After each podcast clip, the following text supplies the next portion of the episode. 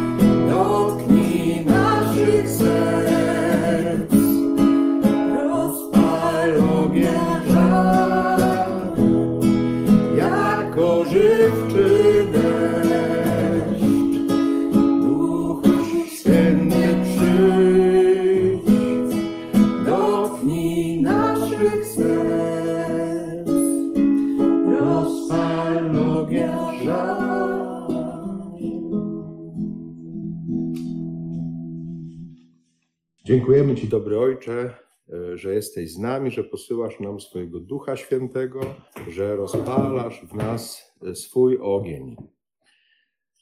Tobie się powierzamy, bo tylko Ty możesz nauczyć nas modlitwy, bo tylko Ty możesz być ogniem, e, który w nas płonie, ale my nie spalamy się od niego, tylko ożywamy. To jest błogosławieństwo, które pragniemy przyjąć już na początku tego naszego spotkania i wierzymy, że w obecności tego ognia będziemy w stanie przyjąć to, co dla nas przygotowałeś. Także mów Ty sam do nas, abyśmy mogli przyjmować Twoje słowo i abyśmy mogli przyjmować Twoje życie w Duchu Świętym. Przez Chrystusa, Pana naszego. Amen. Tak to właśnie jest z Duchem Świętym. E, Myślę, że macie też takie doświadczenie, że przenika jednocześnie ten sam duch i daje podobne pomysły, czy takie same pomysły, tylko oczywiście na różne sposoby, różnym osobom w tej samej wspólnocie.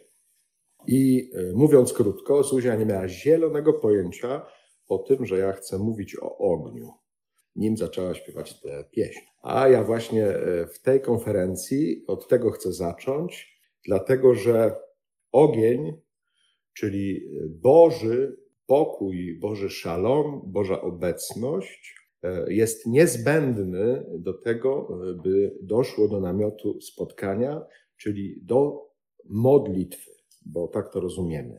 Ksiądz Franciszek zamiennie tego używał. Albo mówił namiot spotkania, albo namiot modlitwy. Tak naprawdę y, tutaj o to chodzi, żeby do tego spotkania dochodziło, ale też, żeby to spotkanie nie było byle jakie, tylko żeby było spotkaniem z samym Bogiem, czyli też naturalnie spotkaniem w Duchu Świętym. I bez Ducha Świętego, mówiąc prosto, takie spotkanie po prostu jest niemożliwe. Natomiast gdy przychodzi Duch Święty, natychmiast to spotkanie staje się faktem, bo takie jest działanie Ducha Świętego, Bożej miłości, tej miłości, która łączy Ojca i Syna, Syna i Ojca, tak ściśle, że są jednym Bogiem, że właśnie Duch Święty, gdy nas też łączy z Bogiem w modlitwie, to stajemy się jedno z Nim, jedno też w Nim, czyli że jeżeli dajemy się prowadzić Duchowi Świętemu, przenikać się Duchowi Świętemu, jeżeli przyjmujemy ogień Ducha Świętego, Boży pokój, Boży szalom, to wtedy też, właśnie tak jak powiedziałem na początku, mamy te same dążenia, mamy podobne pomysły albo pomysły różne, ale w tym samym kierunku zmierzające, e, żeby w harmonii e, dokonywały się dzieła Boże. I właściwie o to chodzi. Także mówiłem przed południem o słuchaniu, że potrzebujemy być wsłuchani w Pana Boga, w Jego Słowo i że jeżeli nauczymy się tego słuchania w każdym wymiarze naszego życia, jeżeli wpuścimy Pana Boga, szczególnie w te miejsca, które najbardziej potrzebują Jego obecności, to też przekonamy się na Eucharystii, czytając Ewangelię, czy jeżeli czytaliście już Ewangelię z dzisiaj, to już to wiecie, że E, to zdanie pada dzisiaj bardzo konkretnie w Ewangelii, że nie potrzebują lekarza zdrowi, lecz ci, którzy się źle mają. Nie przyszedłem powołać sprawiedliwych, ale grzeszników. Więc Pan Bóg chce rzeczywiście spotykać się z nami, szczególnie w tych miejscach, które potrzebują Jego obecności, żeby je przemienić, żeby uczynić je swoim królestwem. I na tym to polega. Więc Niemożliwe jest do pomyślenia Królestwo Boże bez Ducha Świętego i bez Jego ognia. Mówię, że to jest Boży szalom, e, dlatego że bardzo często szalom, czyli pokój, mówię, Szemma dzisiaj będzie, e, można powiedzieć, trzy grec, e, greckie, mówię, hebrajskie słówka, czyli Szema, to co mówiłem przed południem, szalom, to co teraz chcę powiedzieć, ale tak naprawdę to wszystko prowadzi do Szekina, czyli do Bożej obecności. Więc pozwólmy sobie na takie dzisiaj hebrajskie słowo, czy poddanie się e, hebrajskim słowom, a raczej tym znaczeniom, które za tymi słowami stoją, może nawet nie tyle znaczeniom, co w ogóle rzeczywistością, które za tymi słowami stoją.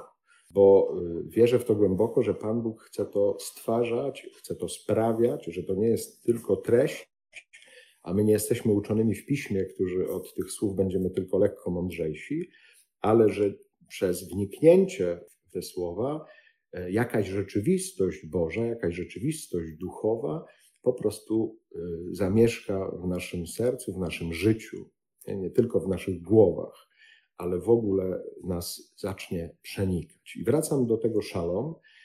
Szalom, pokój. E, jak my słyszymy po polsku słowo pokój, Najczęściej nam się to kojarzy y, ze świętym spokojem albo właśnie z taką jakąś błogością, nie? bo mówimy święty spokój, trochę z tego drwiąc czy szydząc. Natomiast rzeczywiście ten pokój gdzieś nam się kojarzy naturalnie z taką rzeczywistością, czy z takim stanem jakiegoś ukojenia, jakiejś harmonii, porządku, ale bardziej właśnie tak, w taki wyciszony sposób. Natomiast szalom niekoniecznie to znaczy.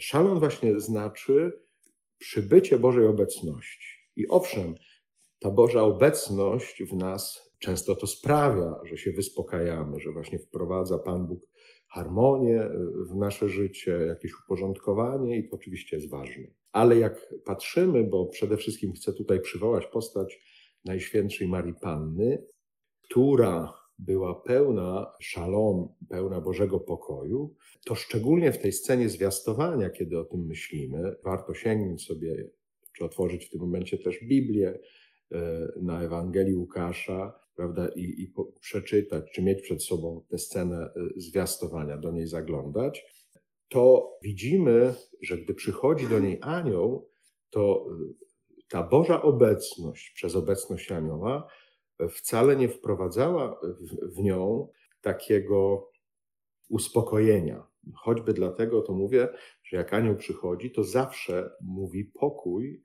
nie bój się. Dlaczego? No bo każdy człowiek, jak widzi anioła, spotyka się z obecnością Bożą, no wprowadza go to w jakieś, jeżeli nie zakłopotanie, to w ogóle w trwogę nawet. Nie wiemy do końca, co się działo w Maryi, no ale coś musiało się dziać, jeżeli do niej powiedział: Nie bój się. Potem też powiedział: Raduj się, Maryjo. Ale w tym raduj się nie było takiego właśnie uspokojenia, jak my mówimy to po polsku, tylko zaczęło się rodzić nowe życie. Gdy on mówi, bądź pozdrowiona, raduj się, pełna łaski, to tutaj się otwiera coś bardzo, bardzo ważnego i mocnego. Przyjęcie Bożego szalom, przyjęcie Bożego pokoju, przyjęcie Bożego ducha wcale nie zawsze powoduje uspokojenie. Nawet jak powoduje harmonię, to bardzo często właśnie powoduje nasze ożywienie. I y, y, że o to właściwie najbardziej chodzi, żeby przyjąć Boga takiego, jak On chce przyjść. Nie zawsze przychodzi w taki sam sposób, ale zawsze, gdy przychodzi, przychodzi z Bożym szalom. Ten szalom Boży też widzimy, jak działa w Maryi, że zaraz, jak przyjmuje zwiastowanie od anioła, jeden ksiądz, pamiętam jak to pięknie powiedział, dostaje ogień w nogach i biegnie do Elżbiety. Prawda? Więc to nie jest tak, że ona się wtedy uspokoiła. Przyjęcie Bożego szalom uruchamia ją całą. Ona już nie może zostać w tym Nazarecie. Ona już nie może być sama w sobie i dla siebie. Że to od razu Pan Bóg to powoduje, że odsyła mnie do innych że, że naturalne jest to, gdy przyjmujemy Boga, gdy przyjmujemy Jego obecność, przyjmujemy Ducha Świętego, przyjmujemy Boży Szalom, to można odmieniać na różne przypadki, ale o co chodzi właściwie? Co się dzieje w rzeczywistości? W rzeczywistości właśnie dzieje się to, że ja zostaję uruchomiony ku komuś. Warto sobie to uświadomić w namiocie spotkania, że potrzebujemy Ducha Świętego, który nas uruchomi do spotkania. Że jestem ja i jest ktoś, nie? jest Bóg. Ale też z tej modlitwy, ze spotkania z Bogiem, właśnie z przyjęcia Bożej obecności w naszym życiu, możemy się spodziewać, że to nas uruchomi do innych. Podkreślam to, dlatego że bardzo często można popadać w kolejne kłamstwo, bo ja tutaj co jakiś czas jakieś kłamstwa odkręcam, ale sam też e, w takie kłamstwo popadłem, że e, mi się wydawało, że aha, jeżeli to jest takie intymne spotkanie z Panem Bogiem, to ono jest zamknięte.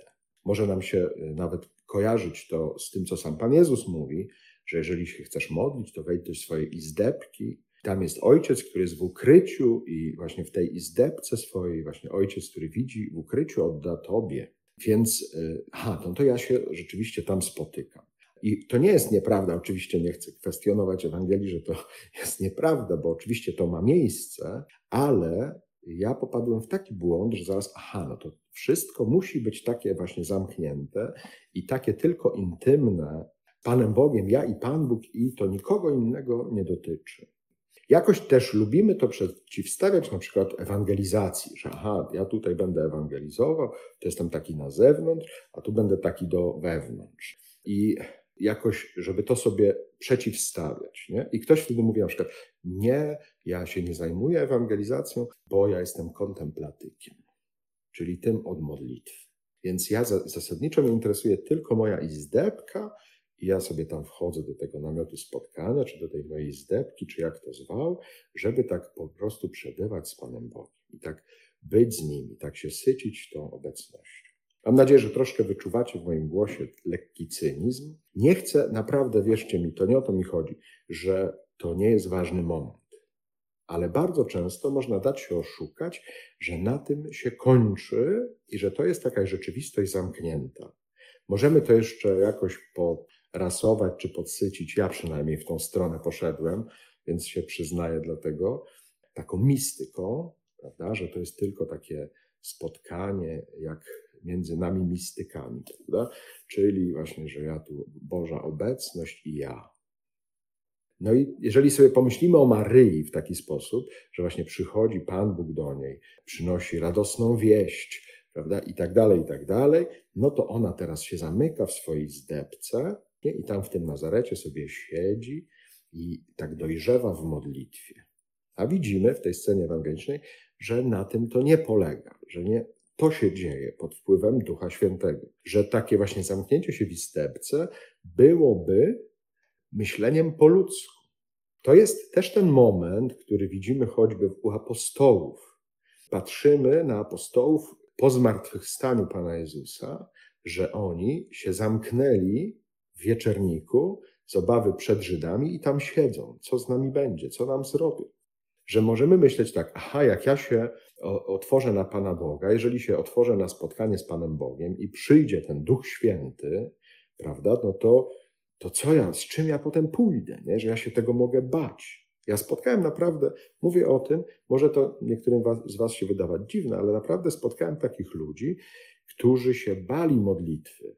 Bali się, że przyjdzie Pan Bóg tak, jak potrafi przyjść, i nawet troszeczkę dobrze to przeczuwali, że, że spotkanie z Panem Bogiem naprawdę potrafi zmienić nasze życie, ale że potem On nas będzie do czegoś tam zmuszał. Jedni się boją tego, że właśnie już będę się musiał zamknąć przed całym światem i tam będę musiał być tylko ja i on, a niektórzy znowu się boją, że zaraz mnie gdzieś pośle, tak jak Jonasza, a wcale nie będę chciał tam iść, więc będę musiał uciekać, więc żeby do tego nie doszło, to w ogóle może się nie będę tak z nim zadawał, albo właśnie taka religijność, ja ją nazywam religijnością pogańską, że ją wybieram, to znaczy taki, uprawianie takiego bezdotykowego tańca, że Pan Bóg jest tam, gdzieś daleko w niebie, ja jestem tu, prawda? No i y, uprawiamy taki taniec, prawda? Ty jesteś tam, ja jestem tu, ty nie chciej nic ode mnie, a ja nic od ciebie. Co ja mam ci zrobić, żebyś ty się ode mnie odczepił i dał mi spokój? Ewentualnie, nie wiem, jak cię przekupić, czy jak cię udobruchać, żebyś zostawił mnie tu, gdzie jestem, a ja jakoś sobie to życie poukładam. Nie? No niestety to jest częste, bo gdzieś tam jest w nas y, no taki lęk właśnie, że jak on przyjdzie, no to będę musiał coś z tym zrobić. Nie? I ten lęk może być rzeczywiście paraliżujący. A tu, jak przychodzi duch, przychodzi ogień, uruchamia mnie, ale zupełnie inaczej, niż ja sobie to mogę w najśmielszych moich snach wyobrazić. Że ja tak naprawdę nie jestem w stanie sobie wyobrazić tego, co on zrobi, gdy przyjdzie. Żebym nie wiem, jak główkował, żebym nie wiem, jak myślał, to nie wygłówkuję i nie wymyślę tego, w jaki sposób on chce w moim życiu zadziałać. Także Mówię o tym spotkaniu już na początku, żeby rozmontować te miny, które na nas e, mogą czekać. Jednocześnie oczywiście zdaję sobie z tego sprawę, że nie powiem o wszystkim, w jaki sposób mnie, e, czy ciebie, czy kogokolwiek innego oszukuje e, zły duch, żeby nie doszło do naszego życia z Panem Bogiem to, co powiedziałem na koniec poprzedniej konferencji, że pierwsze, o co się stara zły duch, i to jest stara nauka mistrzów duchowych, to jest y, staranie się, żeby mnie oddzielić od Boga. Dlatego pierwsze, co robi, to mnie okrada z modlitwy, która dawałaby mi szansę na spotkanie. I w takie czy inne kłamstwo mnie popycha, żeby do tego spotkania realnie nie doszło. Albo mnie przekonuje o tym, że ja się nie nadaję, albo mnie przekonuje o tym, że Pan Bóg czegoś właśnie ode mnie będzie chciał, czego ja nie będę w stanie zrobić, albo właśnie, że inni ludzie tego nie przyjmą albo nie zrozumieją, albo że, nie wiem, to miejsce, w którym jestem, się nie nadaje, albo sytuacja moja życiowa, w której teraz jestem, się nie nadaje do tego, żeby zaczynać modlitwę, bo mam, nie wiem, problemy z mężem, dzieci, jakieś, nie wiem, urwanie głowy w pracy i tak dalej, i tak dalej, że to jest zły moment, że jeszcze chwilę, że jeszcze nie dzisiaj. Nie? To jest dokładnie ta modlitwa świętego Augustyna. Nawróć mnie, Panie, ale jeszcze nie teraz. Na różne sposoby, takie, które dla mnie jakoś są wiarygodne. Warto się temu przyjrzeć. Jakby y, przychodzi i mówi, no jeszcze nie teraz, jeszcze nie dziś. Właśnie no, no później. Nie? Jakże często na przykład popadamy, jeżeli ktoś już praktykuje modlitwę, w takie coś, że aha, no to później, później. I tak odkładamy na wieczór na przykład, a potem wieczorem już jesteśmy zmęczeni, padnięci i nie dochodzi do modlitwy. Bardzo częsty myk diabelski, tak można by powiedzieć. Nie? Że, że jakby zobaczmy to, co właściwie się dzieje, zdemaskujmy to. I nie ma e, lepszego świadka, żeby to zdemaskować, jak właśnie Duch Święty. E, że, że potrzebujemy Ducha Świętego, żeby właśnie w Duchu Świętym, który jest ogniem, zobaczyć wyraźnie. Był taki święty ekspedyt, to jest taki y, rzymski żołnierz, nawrócony chrześcijanin, męczennik, i on jest zawsze przedstawiany w takiej zbroi rzymskiej z napisem hodie. Hodie, czyli dziś. A obok stoi taki kruk i ma, y, często spyska taki, taką wstążkę i tam jest napisane kras, czyli kras, kras, tak jak kracze kruk, prawda, czyli jutro, jutro. Więc jeżeli y, to jest Twoim na przykład powodem, że dajesz się oszukiwać, że jutro, jutro, a tak naprawdę to jutro nigdy nie nadchodzi, tylko e, zawsze jutro. Nie? Jeszcze mi głupi przypomina przykład, bo pamiętam taki zakład fryzjerski gdzieś był i właśnie jutro za darmo nie? było napisane. Więc to trochę podobnie, że, że zawsze jest to jutro. Prawda? Przychodzisz dzisiaj, ale to jutro za darmo dopiero będzie. Więc to jest właśnie takie zwiedzenie. Nie? Ono nie jest kuszeniem do jakiegoś wielkiego złego. Nie módl się, bo to w ogóle jest bez sensu. Diabeł tak nie mówi, tylko właśnie mówi jutro, albo nie nadajesz się, albo ta sytuacja się nie nadaje, albo cokolwiek tam innego.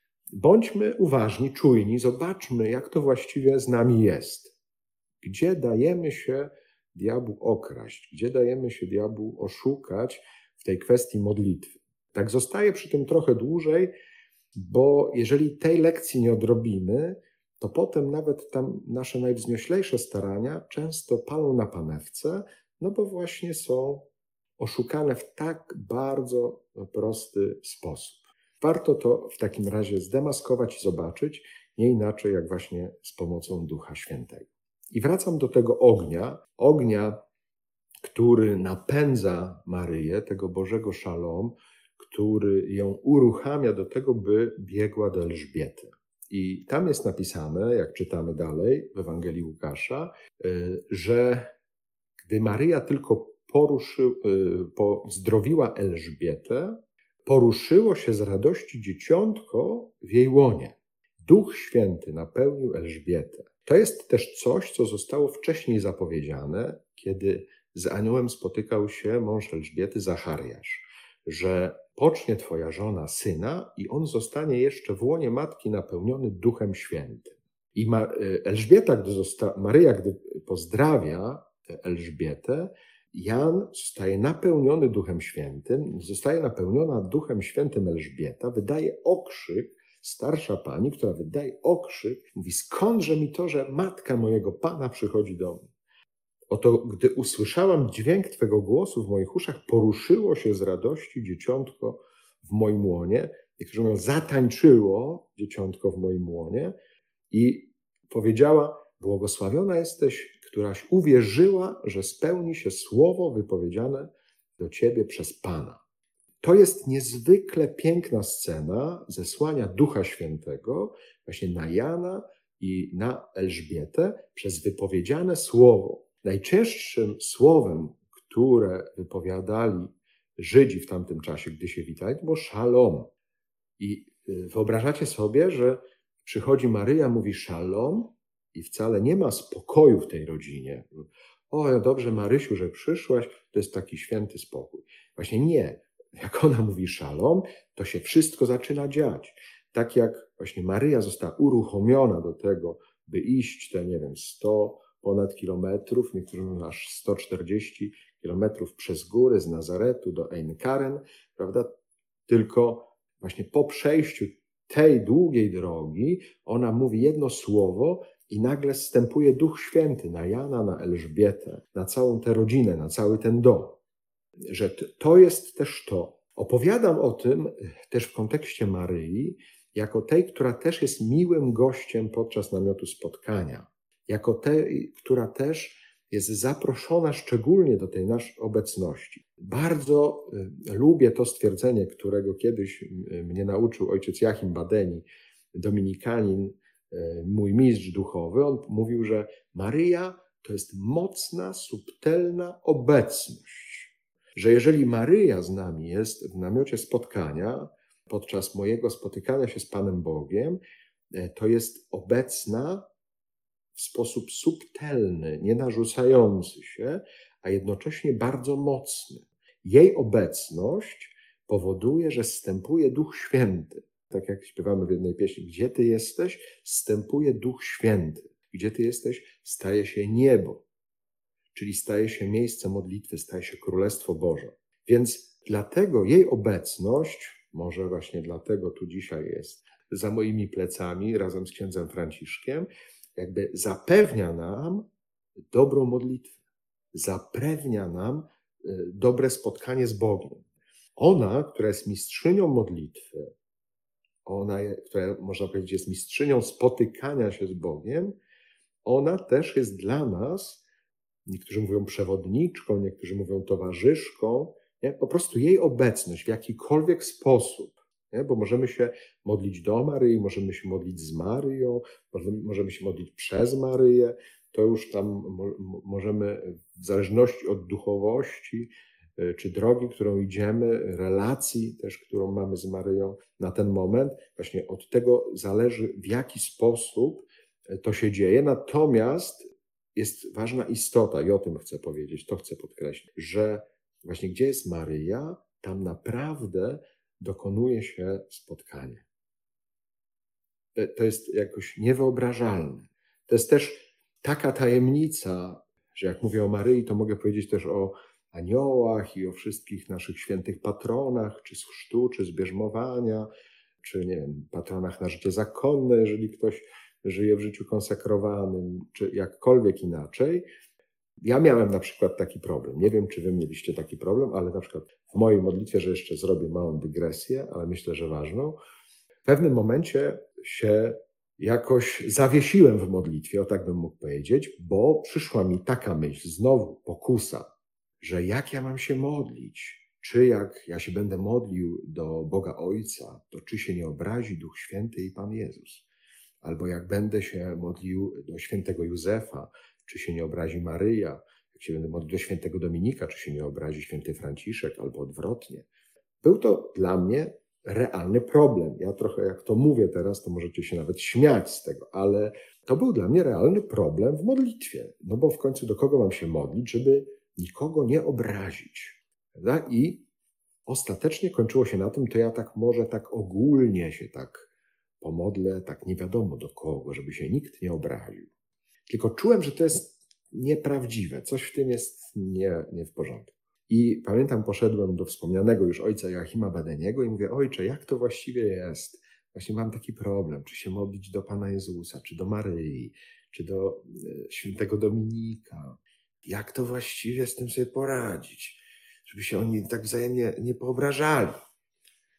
I on tak się zdziwił trochę tym pytaniem, tak wzruszył ramionami i mówi tak, oni przecież i tak zawsze razem przychodzą. I to była dla mnie taka ulga, jak ja sobie to uświadomiłem, że jeżeli w Duchu Świętym się spotykamy, to tam jest miejsce dla wszystkich, że tu nikt nie jest przeciwko sobie. To nie, Królestwo Boże nie jest jak Królestwo ludzkie, że to jest Królestwo jakiejś zawiści czy zazdrości, tylko to jest Królestwo, w którym wszystko jest w harmonii, zjednoczone. Gdzie przychodzi Duch Święty, właśnie staje się niebo, czyli wszyscy są na swoim miejscu. I każdy się cieszy z tej modlitwy. Jeżeli ja się modlę do świętego Dominika, to najbardziej z tego się cieszy święty Franciszek i odwrotnie. No, że, że tu nie ma w ogóle żadnych zazdrości. Mam nadzieję, że macie takie doświadczenie, ale chcę to powiedzieć jako kolejna taka przeszkoda, która może być w naszym życiu. Do kogo ja mam się modlić? Jak ja mam się modlić? Nie? Może to być co do osób, tak jak ja miałem, ale też spotkałem takie osoby, które miały z tym problem z formą modlitwy.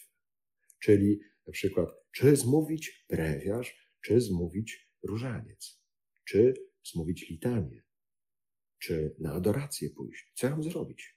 I tak to czy to, to czy to, to czy to, i ostatecznie nic. Bo aha, tego nie zdążę, a tu może zdążę, a tego tu, a tu może tyle, a tu może tak. Kolejna pokusa, kolejne kłamstwo. Pamiętam, że taki mistrz kiedyś o tym wspominał, duchowy, i mówi: W ogóle wreszcie pomódl człowieku. jakkolwiek, żebyś nie stracił tego czasu na rozważanie, co, w jaki sposób, jaką formę modlitwy masz wybrać, a tak naprawdę wybierzesz, ale się nawet nie zdążysz pomodlić. Może się po prostu pomóc. Więc te wszystkie takie zależności, takie pułapki, coś, co nas może, jak to się mówi, za kostkę złapać i pozbawić nas skutecznie modlitwy, to wszystko warto w Duchu Świętym demaskować. Warto to zobaczyć i dążyć do tego, żeby Duch Święty działał bardzo konkretnie. Maryję też nazywa się szczególnie krzewem gorejącym. Ojcowie Kościoła mówili o Maryi, to jest krzew gorejący, który płonie, a się nie spala. Jest pełna Ducha Świętego, jest pełna łaski, cała płonie, a jednocześnie się nie spala. I to jest też nasze dziedzictwo. Jeżeli my przyjmujemy Ducha Świętego, przyjmujemy Go we chrzcie świętym, jesteśmy ochrzczeni Duchem Świętym. To, co zapowiada prorok Jan, chrzciciel, że mówi, po mnie idzie ten, kto jest mocniejszy ode mnie.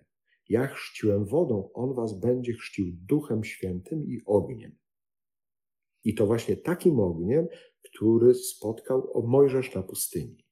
Właśnie nim zbudował namiot, to najpierw miał, dość, najpierw miał doświadczenie e, obecności Bożej w krzewie gorejącym.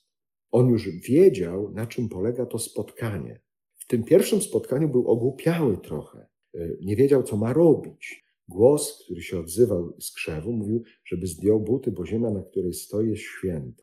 To jest bardzo ważne w tym, co już wcześniej mówiłem w konferencjach, że jeżeli myślimy o namiocie spotkania, to jest to, że namiot nie jest moim namiotem, tylko to jest namiot, który należy do Pana. Że ja go nie zapraszam do mojego namiotu, tylko on mnie zaprasza do swojego namiotu. Ja idę na modlitwę, ja idę na namiot spotkania, czy idę do Niego, do tego, co jest Jego własnością. Nawet jak ja się nie ruszam z miejsca, nawet jak to jest w tej mojej izdebce, to to nie należy do mnie.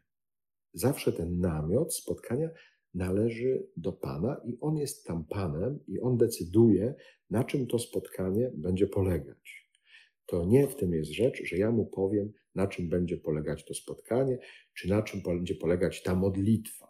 Nie? Że, że to nie w tym jest rzecz, tym samym też nie w tym mamy największą radość i nie w tym mamy największe szczęście, że ja to tak sobie zrobię po swojemu i mi będzie z tym tak dobrze. Tylko, że pozostawiam jemu, żeby on decydował, jak chce, żeby to wyglądało. Chyba, że on mi powie, to zrób Tomku, Zosiu, Krysiu, Stasiu, tak jak uważasz, a ja tam przyjdę. No to wtedy okej. Okay, tak jak wysyła swoich apostołów, żeby przygotowali paschę. I powie, tak, tak, przygotujcie dla nas. No to idźcie tam, prawda, i, i, i tak zróbcie. No to wtedy ja idę, tak robię.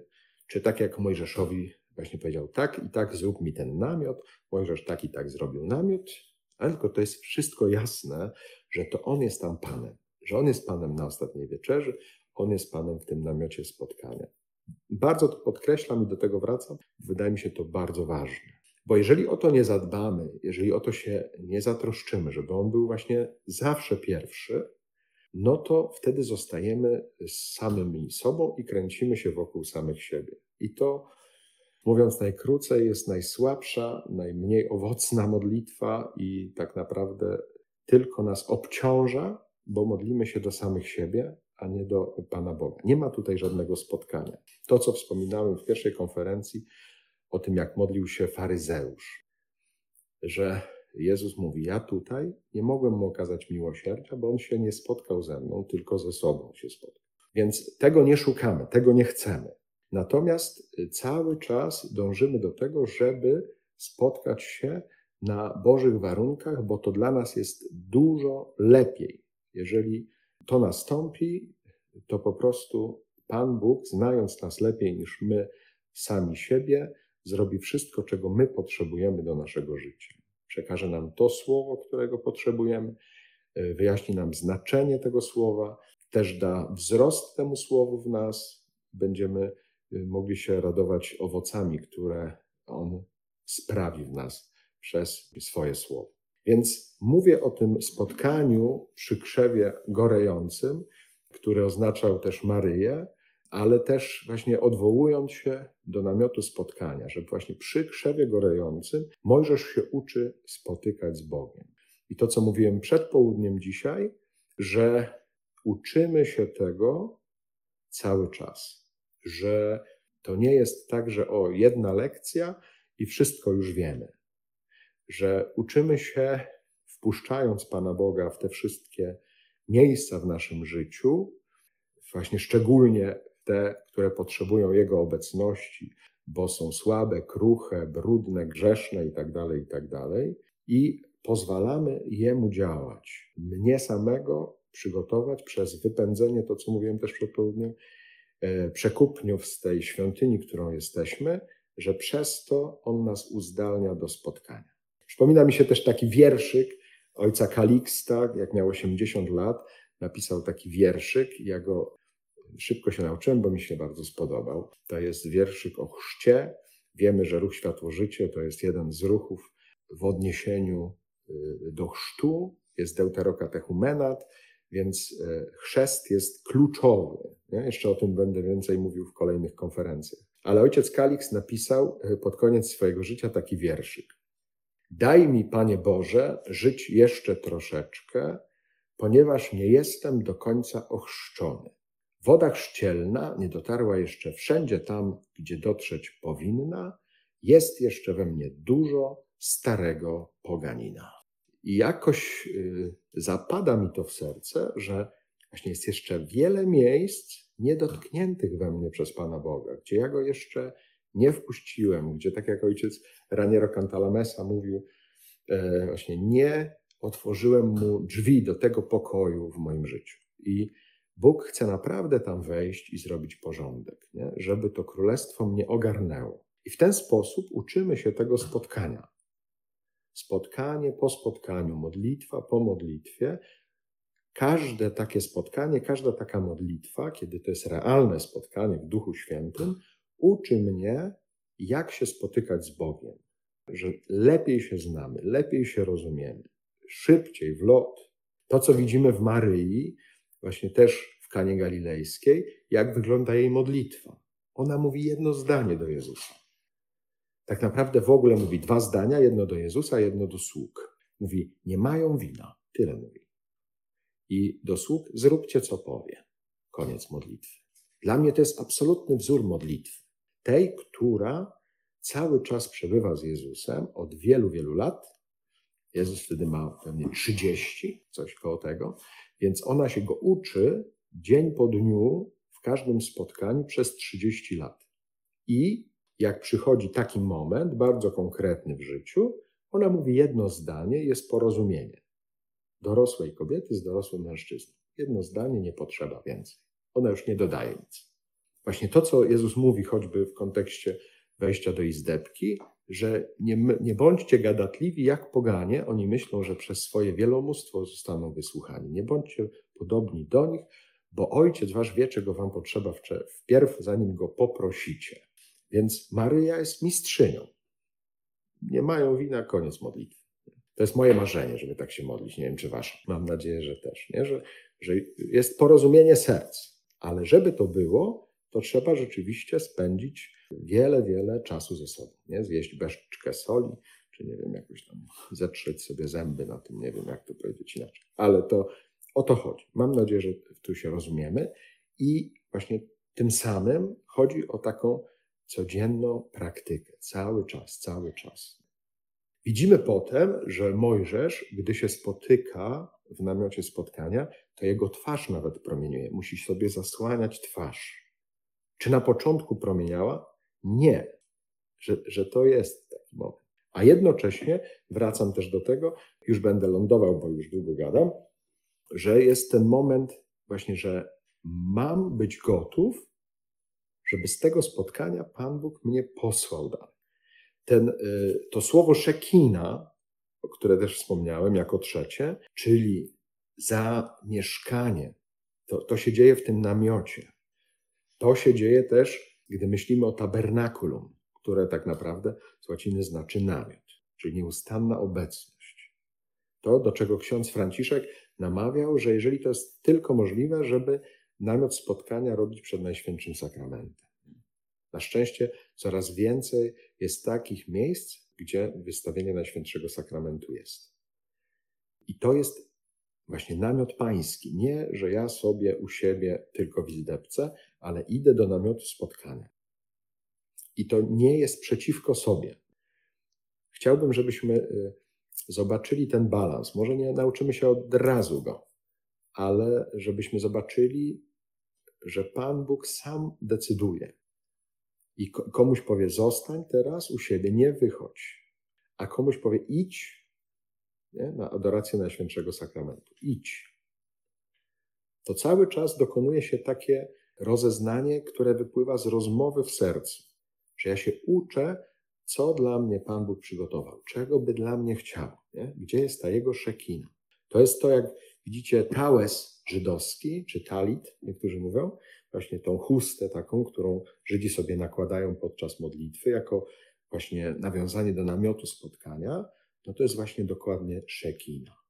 Że Bóg Cię otacza swoją obecnością. Niektórzy mówią, Bóg Cię bierze w swoje ramiona wtedy, że to się ma dokonywać. Nie? Tak, tego typu spotkanie, spotkanie z dobrym, kochającym Ojcem, z tym Bogiem, z którego w ogóle my wychodzimy, którego pragniemy, którego szukamy i wewnątrz, w naszym sercu, bo go przyjęliśmy, przyjęliśmy Ducha Świętego podczas chrztu naszego, zostaliśmy ochrzczeni ogniem, napełnieni tym duchem, a jednocześnie jesteśmy odsyłani w te miejsca, gdzie On jest obecny, gdzie na nas czeka. Potrzebujemy się w tym odnaleźć, ale nie odnajdziemy się w tym inaczej, jak nie dzięki prowadzeniu właśnie Ducha Świętego. Także kończąc, już odwołuję się do naszego doświadczenia tutaj z Zuzią, gdzie ona, nie wiedząc o czym dzisiaj będę mówił, zagrała najwłaściwszą pieśń. I e, my zaśpiewaliśmy ją e, na koniec. Czy możemy jeszcze ją zaśpiewać raz? Na początek zaśpiewaliśmy, ale czy możemy zaśpiewać na koniec? Także śpiewając tę pieśń, już starajmy się pomodlić, żebyśmy już ten czas coraz bardziej ofiarowywali Panu Bogu. Żebyśmy nie dali się teraz, zaraz po tej konferencji rozproszyć żebyśmy pozwolili Duchowi Świętemu właśnie zdemaskować te miejsca, te momenty, w których jesteśmy jakoś okradani, jakoś oszukiwani, jakoś oddzielani od Boga, e, od tej szekina, od tego zamieszkania, jakoś z tego wyrywani. Nie dajmy się z tego wyrwać, zdemaskujmy to, żebyśmy e, mądrzej, lepiej trwali w Jego obecności, w Bożym szalom. Jako